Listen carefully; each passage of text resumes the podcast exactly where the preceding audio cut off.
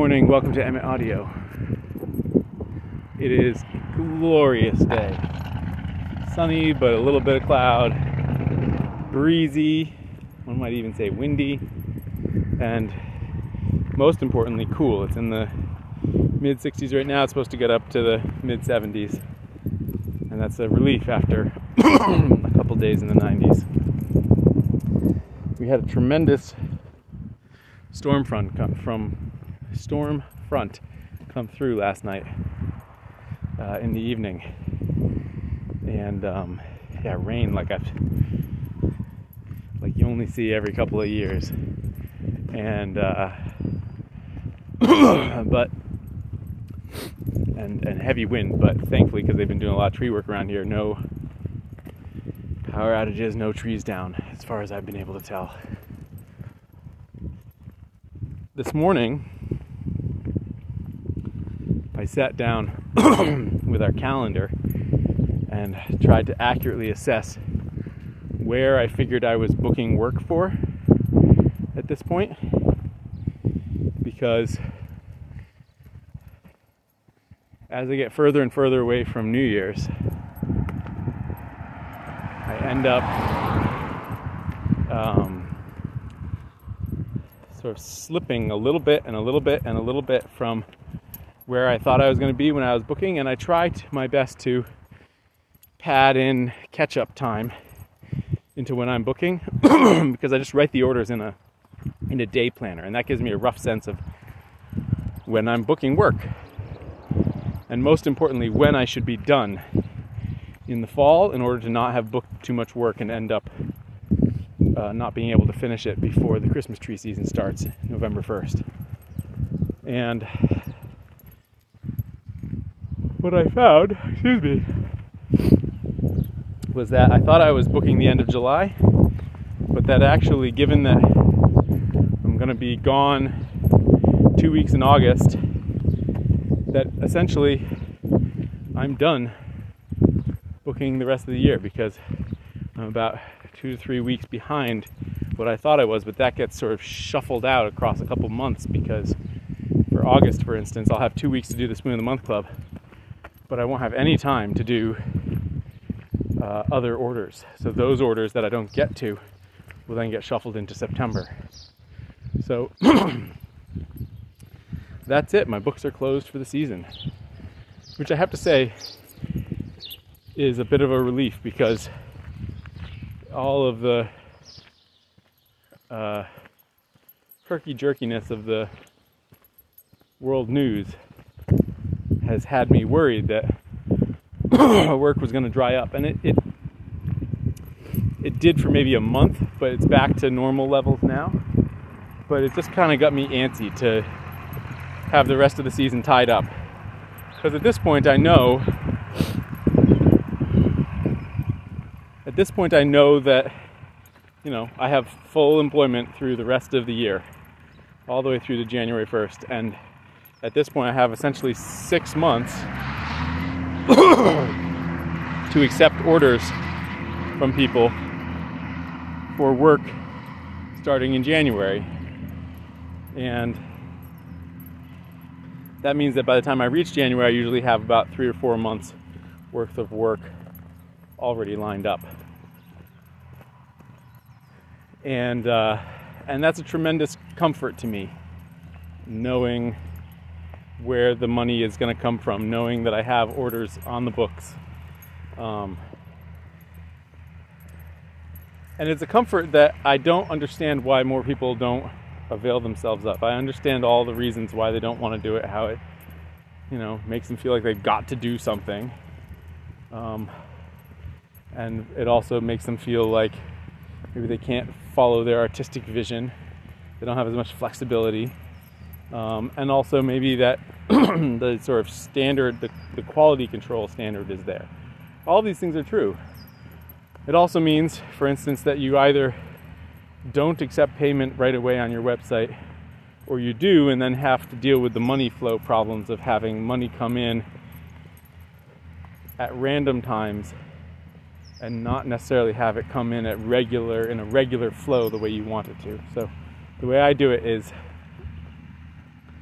I only ask people for money once the object is in the mail, which means that I do need to keep a certain cushion in the bank account in order to be able to float hundreds of dollars of shipping at a whack. but um, but what I find is that it means that oh these guys are mowing. I wonder if that means I should be mowing too. Um, look at that. All right, it's haying season. Well, tack that on top of everything else I need to be doing in the next month. It's time to start mowing at the farm. uh, interesting. Huh. So,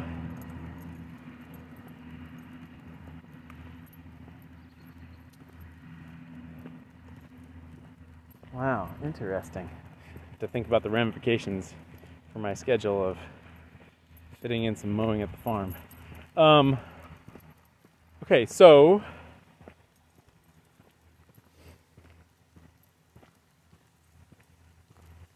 what am I trying to say? What I'm trying to say is that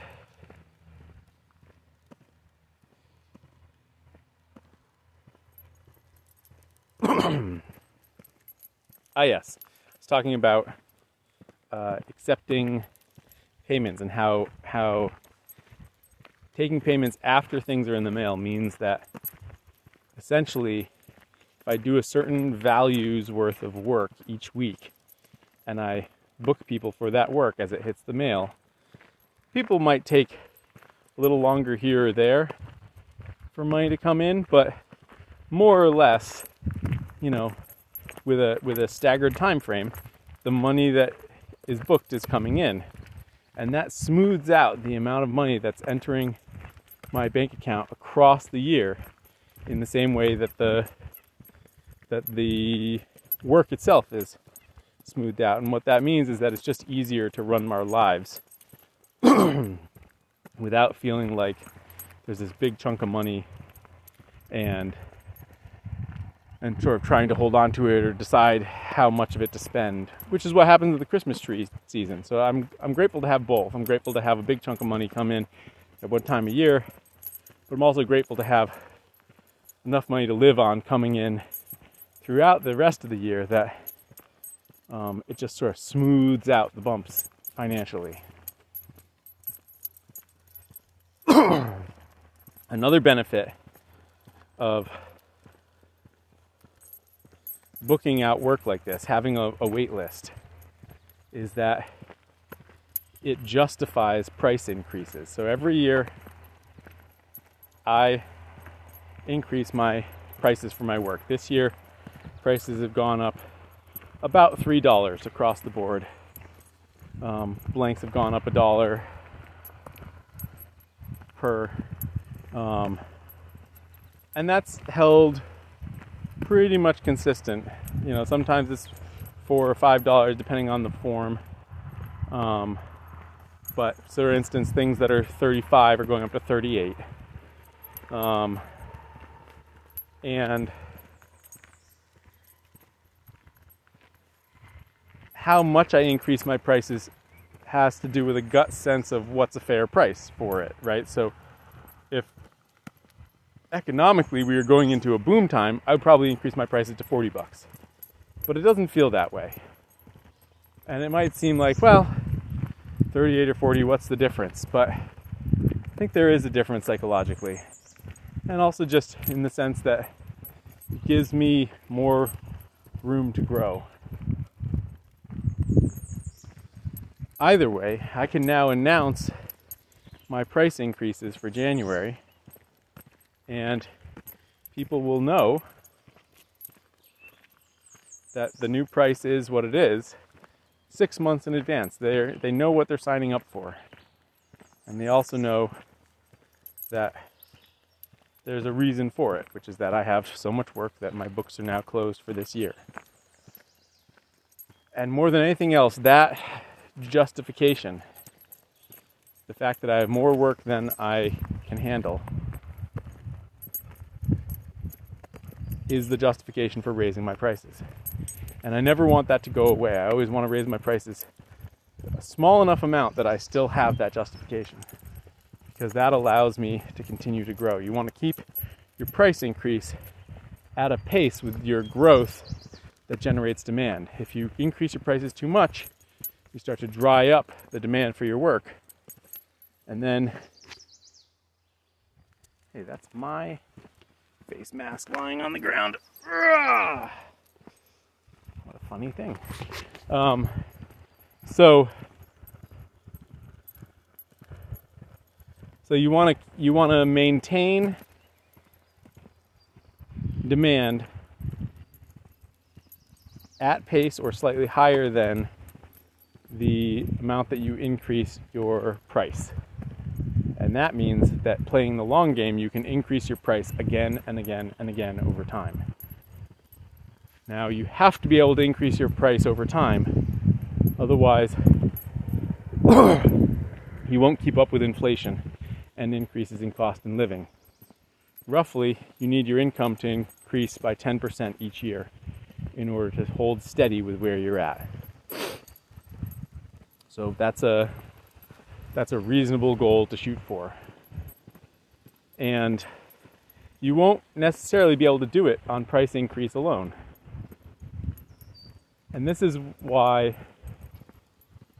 I think in the if your long-term vision is to build a brand for yourself, build a build name recognition and a, a following of people who are interested in what you're doing, then starting out small enough, starting out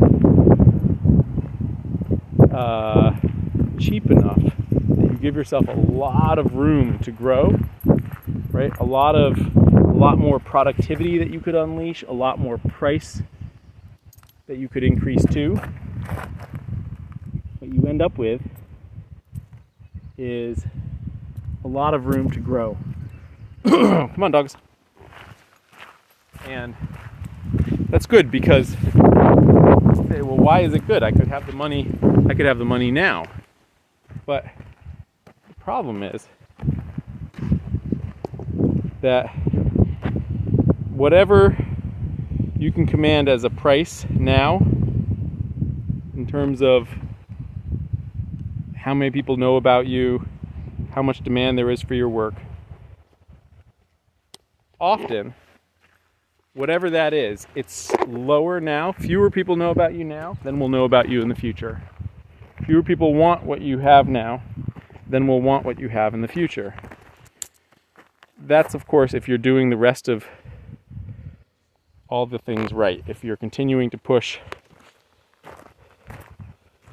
uh, sort of long term projects forward that will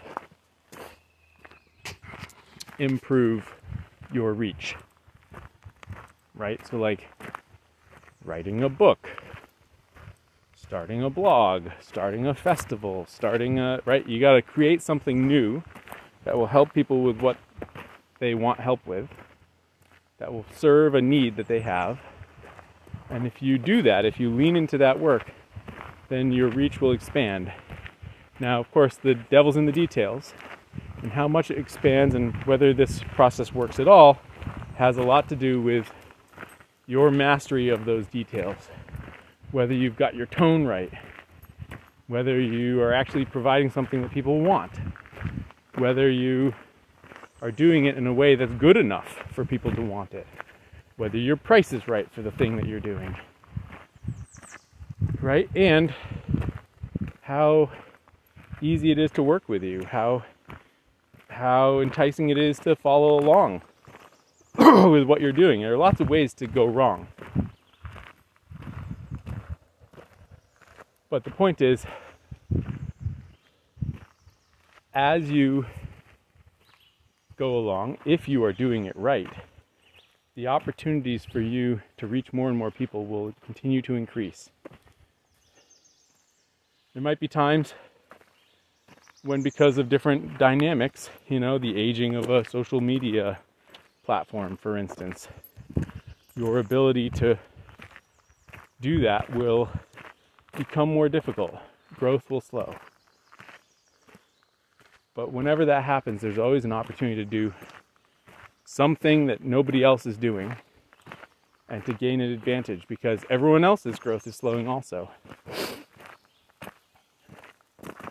So, where does that lead me? Okay, so then, right, so the point then is we adjust our lifestyle to our income. So if you adjust your lifestyle to your income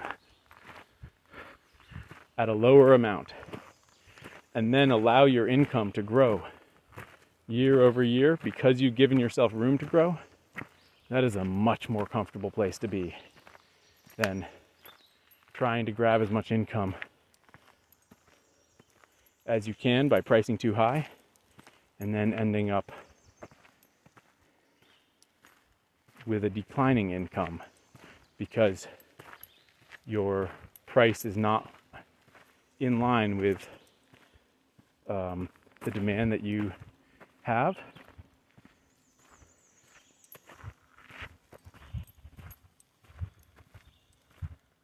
Here's a robin's egg on the ground. Ah, they're so blue.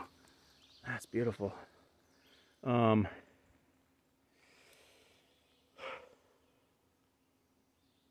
at any rate, the point is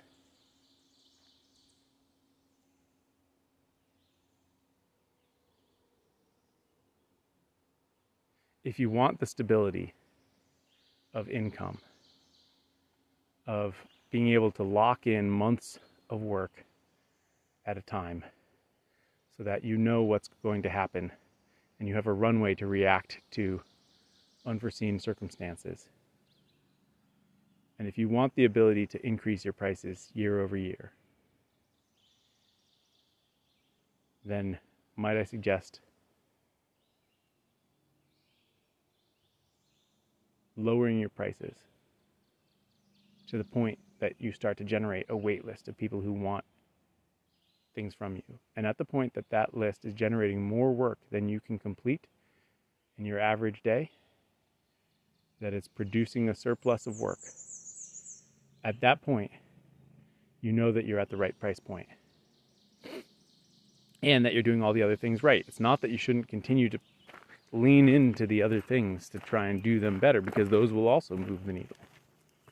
But they move it less than you think, and you're leaving a big lever on the table if you don't think about your price and how you can use it to generate the kind of um, certainty of work and the ability to increase your prices over time that I find to be far more important than maximizing my income at any given moment.